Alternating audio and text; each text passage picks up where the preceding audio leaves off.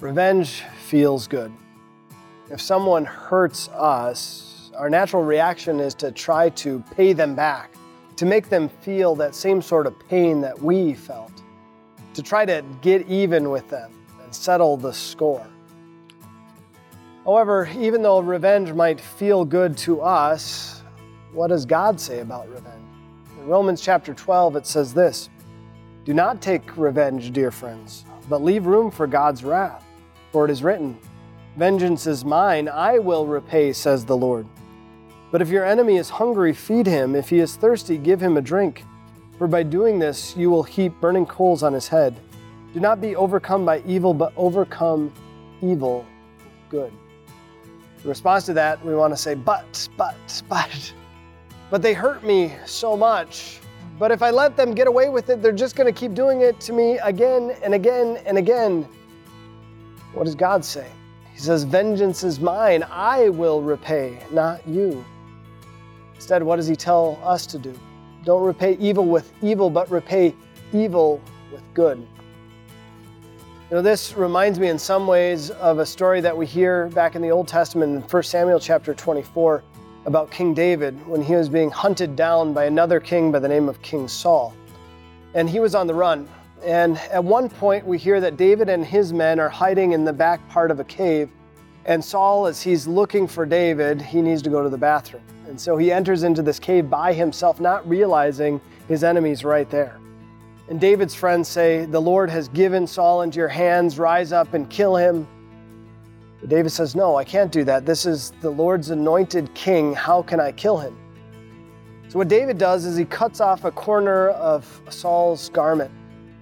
And after Saul has left the cave, David finally comes out after Saul's quite a distance away. And he calls out to him and he shows him the corner of the garment in his hand and he, he tells him how close he was to killing him, but that he refrained.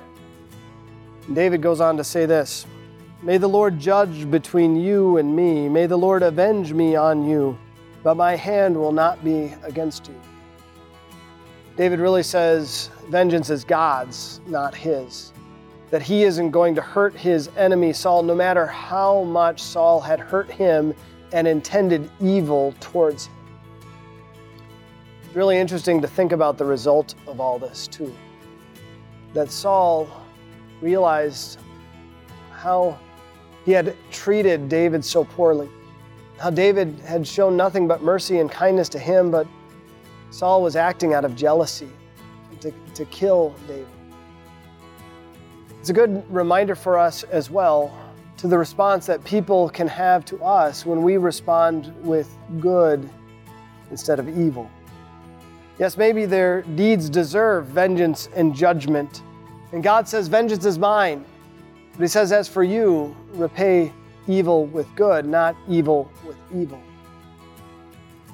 We can think of the result of that. As we show kindness and mercy to our enemy, maybe they too will realize what they have done wrong and give up the fight. But how can we do this? Really, the only way we can do this is to remember that vengeance is God's, but also to remember this to remember God's mercy that He has shown us. Romans chapter 5, it says, But God shows His own love for us in this while we were still sinners, Christ died for us. Now, we had done everything wrong against God. We were God's enemies. We were under his wrath and judgment. And yet, what did he do? He showed mercy upon his enemies. Mercies upon you and me by sending Jesus to the cross for us, by allowing his justice to be poured out upon his perfect and holy Son for us who didn't deserve that mercy.